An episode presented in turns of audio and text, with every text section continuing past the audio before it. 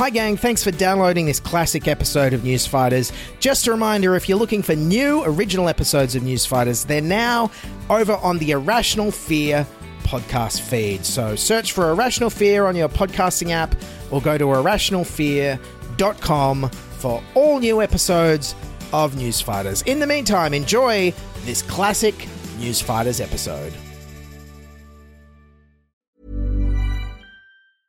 Cool fact a crocodile can't stick out its tongue. Also, you can get health insurance for a month or just under a year in some states. United Healthcare short term insurance plans, underwritten by Golden Rule Insurance Company, offer flexible, budget friendly coverage for you. Learn more at uh1.com. Everyone knows therapy is great for solving problems, but getting therapy has its own problems too, like finding the right therapist, fitting into their schedule, and of course, the cost. Well, BetterHelp can solve those problems.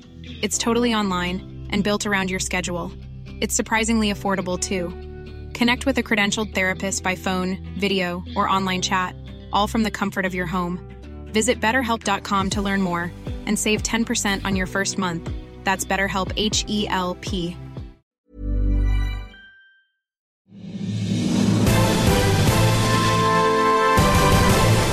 This is News Fighters, where we fight the news so you don't have to. Hello, welcome to News Fighters for today, Monday, March 4th, 2019. I'm your host, Dylan Behan. Big weekend in Australian politics featuring more departures than Heathrow Airport on a long weekend Friday. Christopher Pyne and Steve Ciobo have both confirmed they'll quit politics at the election. Seven News can confirm another two high profile government frontbenchers will quit at the next election, sending fresh shockwaves through the Liberal Party. Yes, and it's also been sending fresh shockwaves through the media who are struggling to come up with metaphors that don't involve ships. Two ministers for defence stepping out to jump ship. More of his MPs might be about to jump ship. Prime Minister Scott Morrison is desperately trying to steady the ship. The mass resignations look like a mad rush to the lifeboats. Labor says the ministers are fleeing for the lifeboats. This is clearly a case of rats abandoning a sinking ship. This looks a lot like rats jumping from a sinking ship. Rats fleeing sinking ships, ministers heading for lifeboats.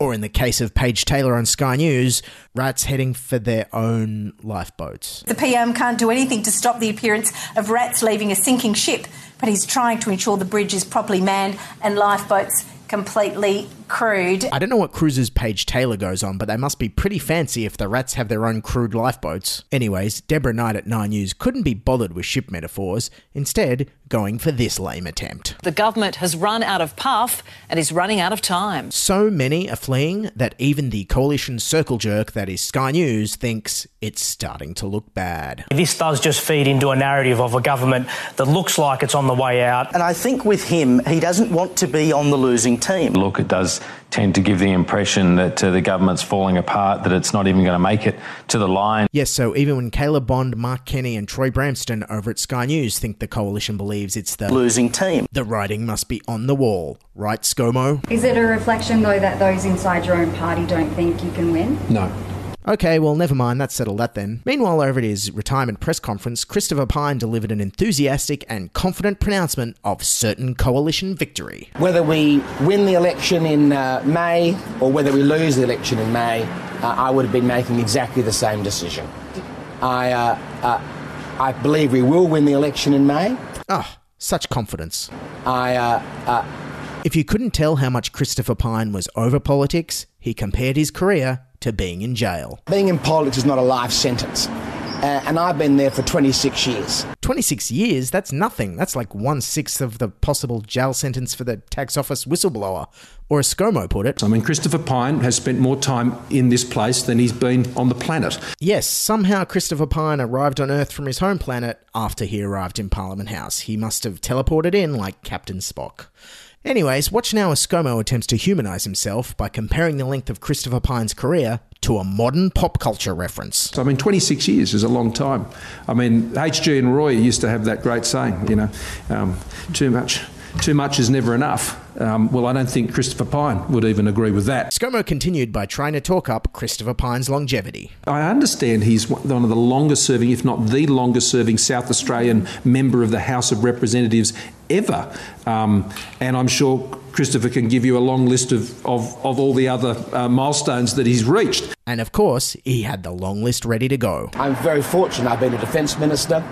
a defence industry minister, an education minister, an industry minister, an ageing minister. Geez, Christopher, just because your hair's gone a little bit grey doesn't make you look like that much of an ageing minister. Anyways, he went on to continue outlining his achievements with his trademark humility. I've been fortunate to um, rise to being number five in the government. Wow, number five in the government, you say?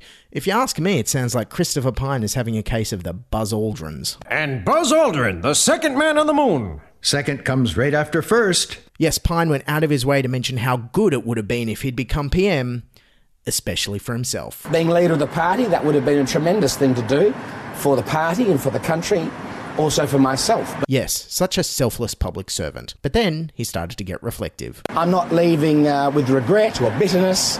I'm not being forced out of office in some hideous scandal. Uh, so I'm. yes, the knowing laugh there of someone who just remembered a scandal that could have brought him down. So I'm. He also tried to deliver a parting swipe at trolls on social media. There's a lot of crazy people on Twitter and Facebook saying a lot of bizarre things, and the really terrifying aspect of that that Anthony Albanese and I have often laughed about is those people have been out in the community forever. It's just that we've never seen them before, and now they're actually on social media with a voice. Uh, which is kind of frightening when you think about it. Yeah, don't you hate it when the community and everyday people get a voice? Isn't that the worst? Only Christopher Pyne would be frightened of the very thought of hearing from actual members of the public. But Pyne does have social media figured out now. So I don't pay any attention to people on social media whatsoever. Uh, I love Instagram and I do that myself. And if somebody attacks me on Instagram, I've learnt that you can block them. And I very happily block them. I've long ago given up on Twitter and Facebook. Um, my staff do that. Hmm, I guess they had to increase security after what happened in 2017. A homosexual pornographic video was accessed and liked by Christopher Pyne's official Twitter account early this morning.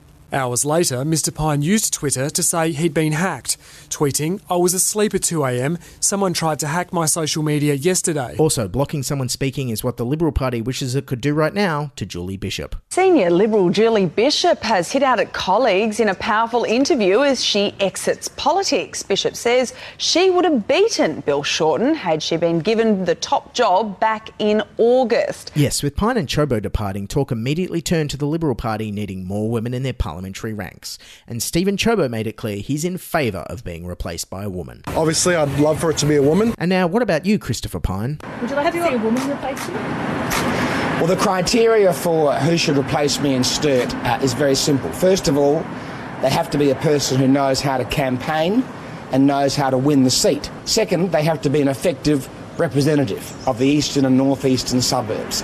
That means it has to be somebody from the area who knows the area well uh, and has known the area well for a long time, not some blow in from outside the electorate.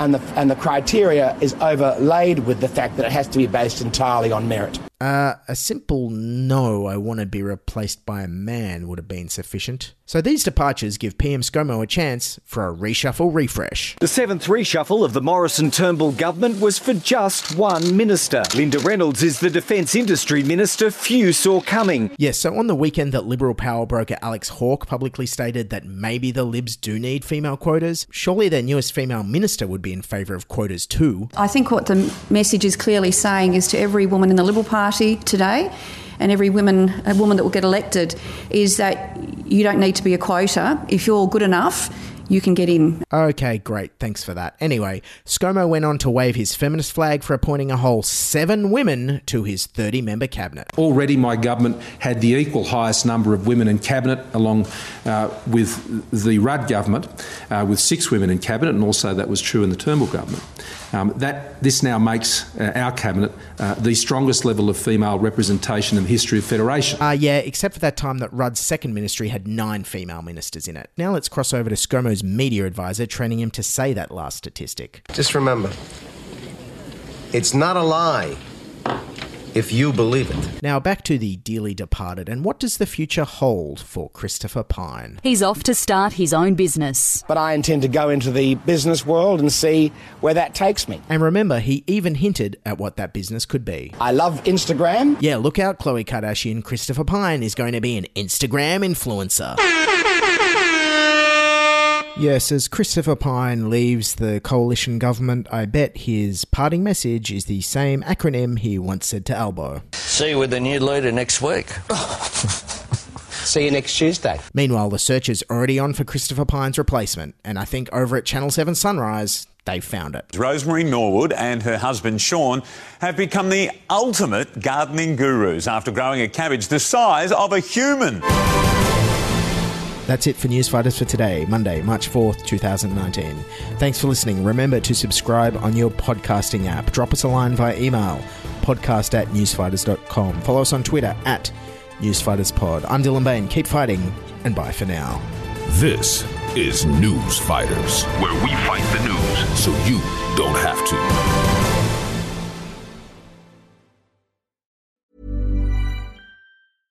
Hey, it's Paige DeSorbo from Giggly Squad. High quality fashion without the price tag? Say hello to Quince.